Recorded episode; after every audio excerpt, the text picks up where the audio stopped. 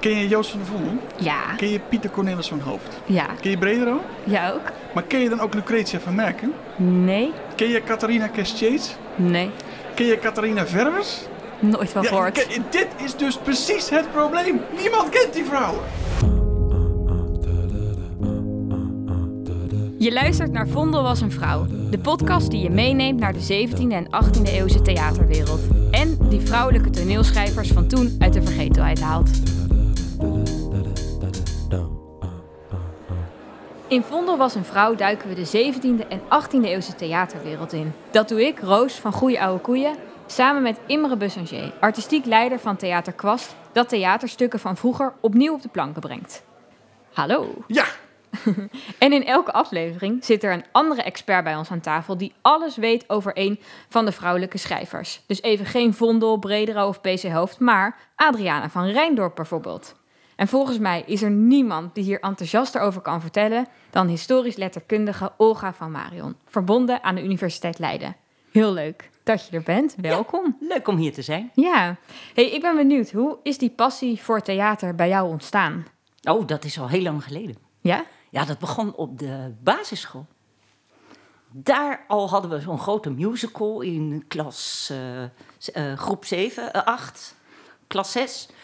En dat was een grote productie, want de school bestond 60 jaar. Ja. En daar was heel wat geld tegenaan ge- ge- gegooid. En er werden audities gehouden. En ik kreeg het overal. en, en, en sindsdien ben ik verliefd op toneel. Want ik, ik, we mochten het zes avonden spelen. Zo'n musical. Zingen en, en eh, zang en toneel. En ik wilde gewoon eh, niet meer weg. Ik wilde nooit meer weg Ja. eigenlijk. Maar dat begon met zelf spelen. Op een gegeven moment ben je daar zelf Ja. heel veel onderzoek naar gaan doen. Ja. Kun je kort iets vertellen over ja, dat onderzoek wat je hebt gedaan of mee bezig bent? Ik ben nu bezig met Spaans toneel. ja. Eh, Olga is de koningin van het Spaans Ja. theater. Ja, ja, ja, ja. En dan niet Spaanstalig toneel, maar dan bedoelen we Nederlandse bewerkingen van Spaanse comedia's. Ja, want dat waren toch echt de... Dat waren de en- kassuccessen van de, Ja. van de eh, 17e en de 18e eeuw. Samen met eh, Frans Blom heb ik net eh, het boek afgemaakt... ehm het Spaans toneel voor Nederlands publiek. Mhm. Eerst heette het Spaans toneel voor de Nederlandse Republiek... maar het gaat ook over Brussel, dus het Ah, is voor eh, Nederlands publiek. ja, We hebben tuurlijk, het verbreed. En daarin eh, laten we zien dat ehm, die, die, die vertaalde Spaanse comedia's in de reisgezelschappen en op de Nederlandse tonelen de meest populaire stukken waren die de eh, meeste toeschouwers trokken. Want dan vergelijken we in die grote database on stage, die aan de UvA is gemaakt, de, de inkomsten per avond. Dus we moeten je sowieso van Vondel af. Het idee dat Vondel de... de, aller, de meeste mensen heeft getrokken, dat is niet zo. Wel Dus met is- een Gijsbrecht, die staat wel Ja. bovenaan. Maar dan zie je, in een, dan zie je dat ehm, eh, Spaanse, eh, vertaalde Spaanse auteurs boven Vondel, dus hoger scoren Dus, dan Vondel. dus niet Vondel was een vrouw, maar Cervantes was een vrouw. Daar Cervantes is Goeie het nieuwe proza. ja. Doen we volgende keer. Want vandaag eh, staat Adriana van graag. centraal. Dus eh, we pakken Vondels vriendenboek erbij. En die gaan we invullen, samen met jou. Eh, en met Imre. Eh, want wanneer leefde Van Rijndorp? Dat is eigenlijk de eerste helft van de eh, 18e eeuw. Zij is nog eh, geboren in het laatste restje van de 17e eeuw. In 1698 en eh, zij sterft in 1753. Wordt zo'n beetje 55 jaar oud. Oké. En waar kennen we haar van? Ja, zij komt uit een acteursfamilie. En eh, wat daar bijzonder aan is, dat zijn wel meer acteurs die eh, publiceren. Maar een actrice die publiceert, dat is wel heel bijzonder. En zij was een, een, actrice die werd gezien als een hele knappe, aantrekkelijke vrouw. Ehm, en daar maakt ze uiteindelijk in een klucht die zij erover schrijft... maakt ze ook een beetje misbruik van dat idee van... ik ben een knappe vrouw met minnaars aan mijn voeten. Ehm, dus een, een heel bijzonder eh, eh, stukje wat je eh, heel zelden tegenkomt... dat je even in het hoofd van een actrice kan kruipen. Want dat Ja. kunnen we maar zo heel zelden. Nou, de volgende vraag past er dan ook wel mooi bij het portret dat we in het vriendenboek gaan plakken. Eh, hoe zag zij eruit? Ja, Helaas. We dat nou eens Oh, wisten, we Olga. Ja. dat Dat wisten. we niet. Ze heeft geen portret van zichzelf laten maken. Ja. Dat is ook wel te begrijpen. Dat is iets eh self-fashioning van v- mannelijke auteurs. Rijke mannelijke auteurs. Want een portret laten maken kost veel geld.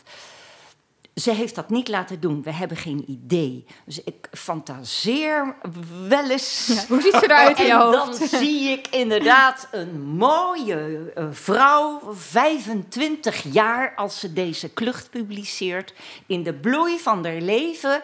eh, ehm, on- inderdaad, onge- ongehuld, eh, met eh, waarschijnlijk aanbidders. Ze kon kiezen. En dan hadden vrouwen in die tijd, ik denk, een praktische jurk aan. Een, een, een, een, rok die ze zo op kon tillen als ze eh, driftig rondstapte. en reisde Ja. eh, tussen Den Haag en Leiden.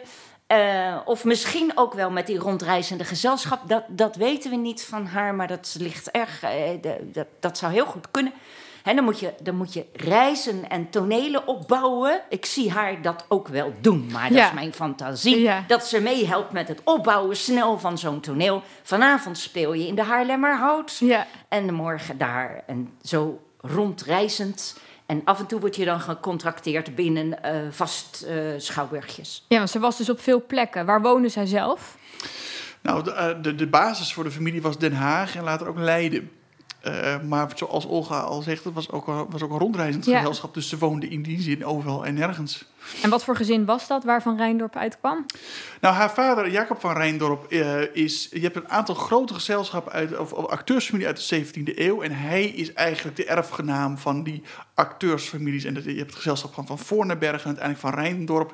Die koopt eh, de, de inboedel van die gezelschappen op. En eh, begint in de, de, de Schouwburg op de Dennenweg in Den Haag te spelen. En later krijgt hij dus het recht ook om in Leiden te spelen.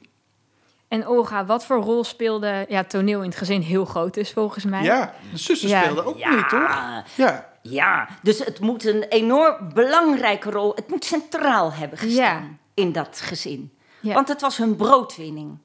En je bent er denk ik dag en nacht mee bezig. Want het is een heel bedrijf. Rondom een theater er is een heel bedrijf. Je moet eten, drinken, Ja. karren zorgen. Je moet zorgen voor vervoer. Je moet zorgen voor eh, publiek werven. Dus er moeten posters gemaakt worden. Eh, er zit heel erg veel facetten aan. vast. Je moet bier verkopen. Dat is ook een belangrijke bron van Ja. inkomsten. Je moet zorgen dat er ehm, toneelstukken zijn. Dus je moet altijd op zoek naar teksten, teksten. Geschikte teksten. Je moet ze eventueel zelf maken. Hè, dat hebben we hier. Ja. En Imre, hoe zag zo'n schouwburg eruit? Kan jij dat Ja, omschrijven? nou, dat is dus wel interessant. Eh, Kijk, de Amsterdamse Schouwburg, daarvan weten we... het is een van de best gedocumenteerde theaters ter wereld uit de 17e. We weten zoveel van hoe dat ding eruit zag. Maar van die Leidse en die Haagse Schouwburg weten we dus zo goed als niets. En hoe dat er dan uitgezien heeft, ja, dat zijn hallen geweest. Met Ja. een verhoging ergens. Het zal niet heel chic en een bar. Hè, de bar was in de zaal, er werd flink getapt. Dat de inkomsten kwamen daar ook uit. Het zal daar ontzettend rumoerig... Kijk, we weten vaak dat het rumoerig was. Of dat... Dat is ook wel weer interessant. Kijk, die Haagse eh, schouwburg aan de Dennenweg, dat was voor de Beaumonde. En dat was veel duurder om naar binnen te komen. Ja. De Amsterdamse schouwburg was een volksschouwburg. Dat was in Den Haag niet zo. Of dat iets doet met de modus van je publiek, ja, dat is misschien een beetje te veel ingevuld door ons, dat weten we niet. Over het algemeen was het publiek heel erg aanwezig en heel druk. Eh, en dat merk je bijvoorbeeld ook wel in het stuk wat wij zo gaan bespreken, die klucht. Zij, zij praat eigenlijk ook met de zaal. Weet je, dit is, een, dit is niet een, dit is geen, in het theater noem je dat de vierde wand. Hè. Is een, een, de wand naar het toneel kan je, kan je zeggen, oh die zijn er niet, het publiek is er niet, maar dat bestaat niet in de 17e eeuw. Dus het is een dynamisch geheel. Ja. En dit zullen dus eh, rokerige, van bier doordrenkte ruimtes zijn geweest. Ik De ruik het al helemaal zo. je dit vertelt. Ja, ja. Moet misschien meer een soort wat wij nu eh, als een nachtclub ervaren. Hè, waar Ja. beentjes optreden en iedereen pogo in de pauze. Ja. Dat komt misschien dichter bij wat die schouwburgen waren. Heel ander beeld, denk ik, dan wat veel mensen hebben. Of wat ik eerst denk ik zelf ook had. En dan in de Nee. namiddag. hè? Ja. En geen rood plus, niet allemaal zitten op een stoel keurig. Nee. En ook Nee. niet dat je, dat je van tevoren weet op welke stoel je Nee. komt te zitten. Ondenkbaar. ging heel anders. Ja. Nou, ja, en als haar vader overlijdt, dan erven zijn vrouw en dochters de schouwburg. Dat lijkt me nogal wat, zo'n schouwburg overnemen. Het is, eh, we zien het heel vaak gebeuren met eh, boekdrukkers Ja. in die tijd. Dat eh, de vrouwen de- het bedrijf overnemen van hun man. En in dit geval een schouwburg. En dat is Ja. wel uniek Ja. in de Nederlandse theatergeschiedenis. Het is de enige keer eh, tot dan toe dat vrouwen een theater overnemen. En dat doen ze met z'n vier, denken we. Moeder, Adriana en drie dochters. ja, En twee schouwburgen. Dus Den Haag wordt voortgezet en Leiden. allebei. ja. En dan proberen ze toch op verschillende manieren aan Ja. inkomsten te komen. Dat, ja, ja, ja. En wat we daarvan weten, eh, is dat ze eh, bijvoorbeeld voor Leiden eh, elk jaar 300 gulden moesten betalen voor het weeshuis. Het toneel. droeg bij aan de sociale voorzieningen van een stad. Daarom tolereerden eh, de stedelijke regeringen dat soort eh, de, eh, de theatertjes. Ehm, en om die 300 eh, gulden af te kunnen dragen aan de stad, moesten dus veel inkomsten Ja. binnenkomen. Niet alleen voor het eigen zin, om van te leven. Eh, ook om te investeren, om de acteurs, de gezelschappen te betalen en om die 300 gulden telkens maar af te dragen. En we zien dat het een beetje slecht gaat aan de verzoeken die worden ingediend om, eh, dat, eh, aan de stadsregering van Leiden om het bedrag te verkleinen. En af en toe wordt dat ook toegekend. Dan mogen ze een jaar eh, minder dan 300 gulden betalen en het jaar erop weer. Dus je, ziet dat het niet helemaal lukt om theaters vol te krijgen of eh, niet helemaal lukt om goede gezelschappen aan te trekken die mensen aantrekken. Ja, want we, we spreken hier eh, van Rijndorp ook eigenlijk als schrijver. Ja. Ja, hoe Zeker. zit dat?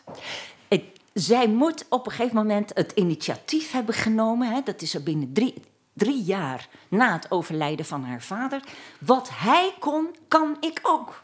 Haar vader was een bekende kluchtenschrijver. Ja. Hij acteur, leider van een gezelschap en schreef zijn eigen kluchten, omdat hij als geen ander wist waar, eh, wat het goed deed bij het Ja.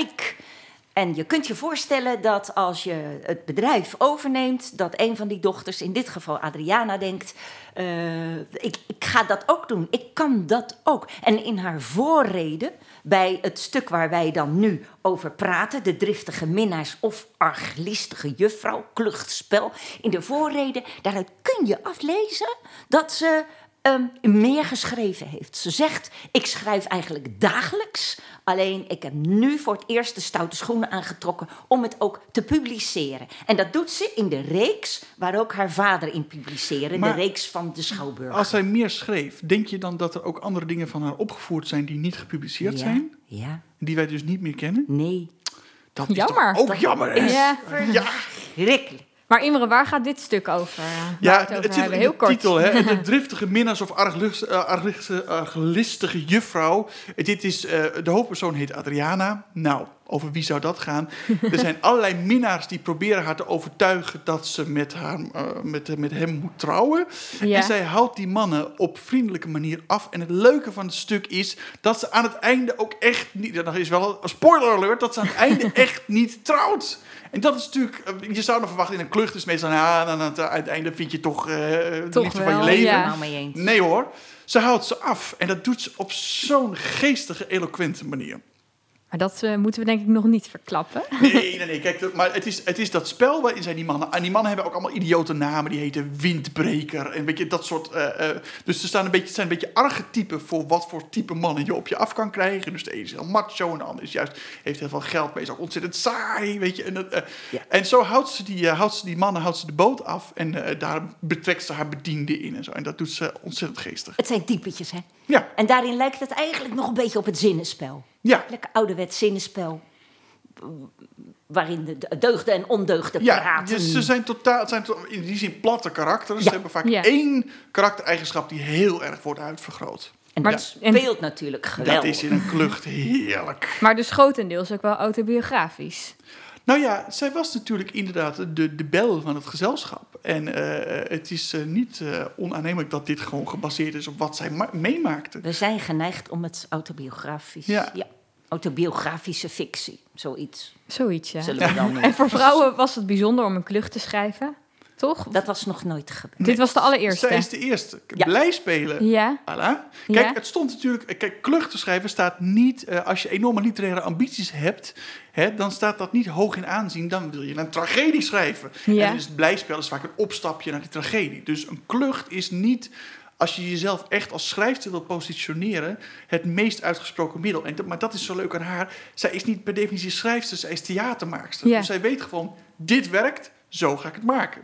En misschien ook omdat dat dan weer meer inkomsten binnenhaalt. Want Ja, ze is ook een ondernemer tuurlijk, eigenlijk. Natuurlijk, ja. met, Ja. een, met een klucht haal je meer mensen Ja. binnen. Dus Ja. dat, ook, dat, dat verleiden, wat zij dus met de zaal deed, dat heeft ze gewoon in een, in een klucht gegooid. Ja. Dus ze heeft eigenlijk haar eigen, eigen reputatie gebruikt om publiek binnen te halen.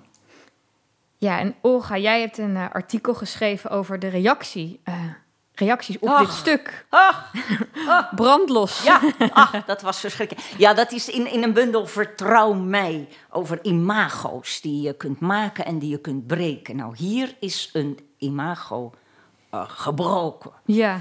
Want direct na eh, de driftige minnaars of arglistige juffrouw eh, werd er een anoniem, een tegenklucht gepubliceerd en ook opgevoerd. En die tegenklucht, daarin wordt het personage eh, van Rijndorp afgebroken op een, op een grandioos ernstige manier. De arglistige juffrouw bedrogen of gevluchte toneelspeelster achterhaald. En in die klucht wordt van alles beweerd. Dat ze eh, de, de avontuurtjes heeft met mannen. Dat ze van haar zus Maria ontuchtigheden heeft geleerd. Dus die wordt en passant erbij. De hele eh, familie wordt erbij Ja. betrokken. Ja, ja. eh, de hele, eh, de- ze gaat te vaak uit. Eh, dus dat, is, dat heeft geen pas natuurlijk. Het is heel moralistisch. En dan op een, op een lachwekkende manier. Ehm, ze is gevlucht met een minnaar. Ze is zwanger gemaakt. Ze is met hangende pootjes naar haar moeder teruggekeerd. Maar dan wil haar moeder haar niet meer erkennen. En dan mag ze het huis niet in. Dus er is iets... De, Het zal maar er over, je geschreven worden. dat zal maar over. En ze kon zich niet verweren, want deze, ook deze klucht werd opgevoerd. Maar er was is ook een herdruk gekomen van deze tegenklucht, samen met een herdruk van haar eigen klucht. Ja. En wanneer dat is opgevoerd, daar hebben we geen gegevens over. Maar ik kan echt een nachtmerrie krijgen van het idee dat dat avond aan avond Ja. haar klucht met die tegenklucht samen is opgevoerd. En dat zij telkens, telkens de grond in is geboord en als zelfstandige vrouw is afgemaakt omdat ze uitging. En was het dan gedaan na een slechte recensie? Of ja, Ja, recensie, hoe noem je Nou, dat? dit, is natuurlijk was- geen, dit is geen Nee, slechte dit recensie. is Dit is geen- persoonlijke veten bij Ja. wat je- een hele, ja, ja, Ja. Echt zoals nu soms eh, eh, eh, mensen kapot gemaakt Ja. worden in de social media. Dit waren de social media van toen. En daar valt ook niet nog een klucht tegenaan te schrijven. Dat, dat hebben we niet van haar. Ehm, het, het, het, het, er is later nog door Jacob Campo Weijerman tegen haar geschreven. Die heeft schandalige dingen beweerd in zijn tijdschriften, die hij zelf financierde. Dus die kon hij helemaal vol schrijven met roddels. Daarin zegt hij dat ze, dat ze keihard tekeer ging in de, met boerenjongens in de velden of met studenten. Dat was nog erger. en, eh, een vederloze toneelpoes en dat er veren van de matrassen in, in het rond. En dat, dat, er is ook nog een citaat dat ze ehm, altijd met haar ogen lonkt naar het manvolk toe. En dat daarbij haar voorwerk dertel open staat. Dat ieder denkt dat zij die potkraam wil verkopen. dus Dat met, haar, er niet met om, haar kleding, op schilderijen Ja. zie je niet anders. Met haar kleding gaf zij aanleiding dan volgens deze, deze stukken Kijk, van Weijerman. En zit er nou ook nog iets achter? Want je hebt altijd rond acteurs, het theatermakers hangt zoiets van, oh, losse zeden. Hè? Was, ik weet eigenlijk niet zo goed of dat idee al, al Ik postvatte. denk het wel. Deze mensen trokken rond op karren Ja. met, met kisten met toneelkleding. En ze hadden kinderen met elkaar. En, Ja, en dus dat die leidden een leven dat... Dus haar achtergrond verergerde alleen nog maar ik in denk die dat zin het acteur cliché. zijn toen al, acteur en actrice zijn toen al niet een deftig beroep Ja. was. Haar eigen moeder was gevlucht met Jacob van Rijndorp. Anna de Quintana kwam uit een deftige Brusselse familie en was er op een dag vandoor gegaan met Jacob van Nou ja, Rijndorp. daar heb je het al. Ja, ja, Ja, in die het- zin. Ja. Nog even iets anders. arme We hebben nog een eh, interessante vraag binnengekregen van Milou Delen. Dus daar gaan we even naar luisteren. Hoi, goeie oude koeien podcast. Milou Delen hier. Ik ben journalist en feminist en ik vraag me af voor welke feministische zaken er vooral in die tijd werd gestreden. Ik ben benieuwd. Ai, dat is natuurlijk heel lastig, omdat eh, het idee van feminisme, daar kan je niet echt van spreken. Maar wat ik interessant vind in die klucht van, van Rijndorp, is dat zij wel gewoon een pleidooi eigenlijk neerlegt voor zeggenschap over haar eigen leven. Eh, en daarom vind ik het ook zo mooi dat aan het einde dat ze dat behoudt. En dat ze niet trouwt met een man. Ehm, dus ik denk dat dat, als je er iets uit moet halen, dat, dat is zelfbeschikking. En, en dat zit ook denk ik in die familie van Rijndorp. Het is ook een familie van ondernemers die dat zelf overeind willen houden. En die vrouwen pakken dat gewoon over. Dus als ik er iets feministisch uit zou willen pikken, dan denk ik dat dit al... eh, Dat is dat. En het is in een tijd, eh 18e eeuw, waarin die, die oude discussie, eh, de querelle des femmes noemen we dat dan, ehm, die is al f- eh, vanaf de 14e eeuw eh, aan de gang, vanuit Italië. Ehm, het, het, de vraag. Eh, wat is nou een, een, vrouw? Is ze evenwaardig aan de man? Ehm, kan ze wel studeren?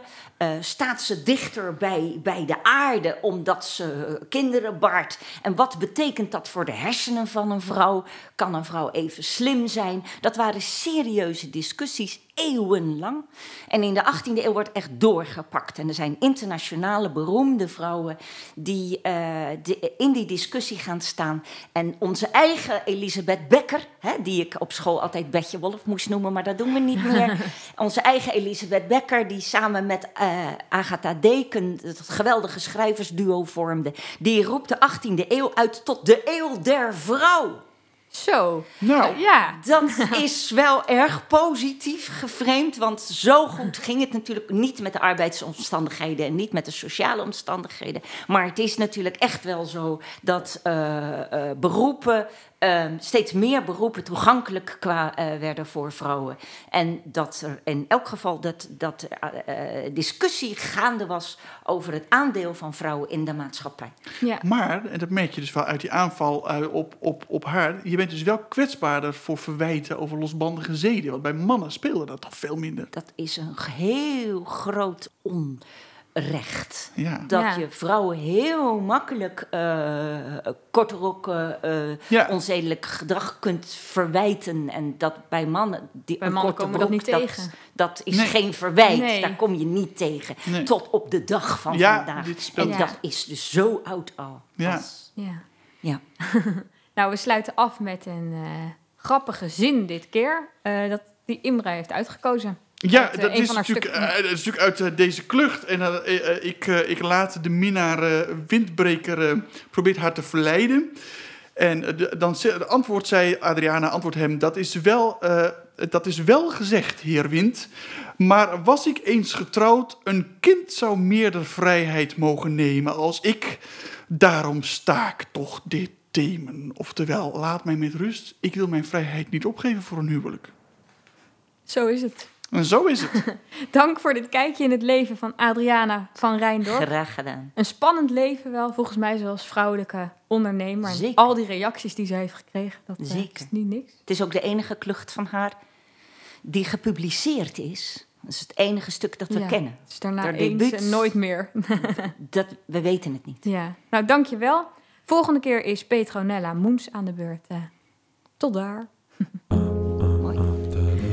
De podcast Vondel was een vrouw een productie van Goeie Oude Koeien in opdracht van Theater Kwast. De podcast kwam tot stand met steun van het Cultuurstimuleringsfonds Haarlem, de Gravin van Bieland Stichting, de JC Ruigrok Stichting en het Prins Bernhard Cultuurfonds Noord-Holland. Veel dank aan Imre Bussanger en aan alle experts die ons meenamen naar vroeger. Wil jij een van de voorstellingen van Kwast bijwonen? Ga dan naar theaterkwast.nl voor het programma. En wil je dat nog meer mensen kennis maken met deze 17e eeuwse theaterwereld? Laat dan een recensie achter. Dat maakt de podcast beter vindbaar. Dankjewel.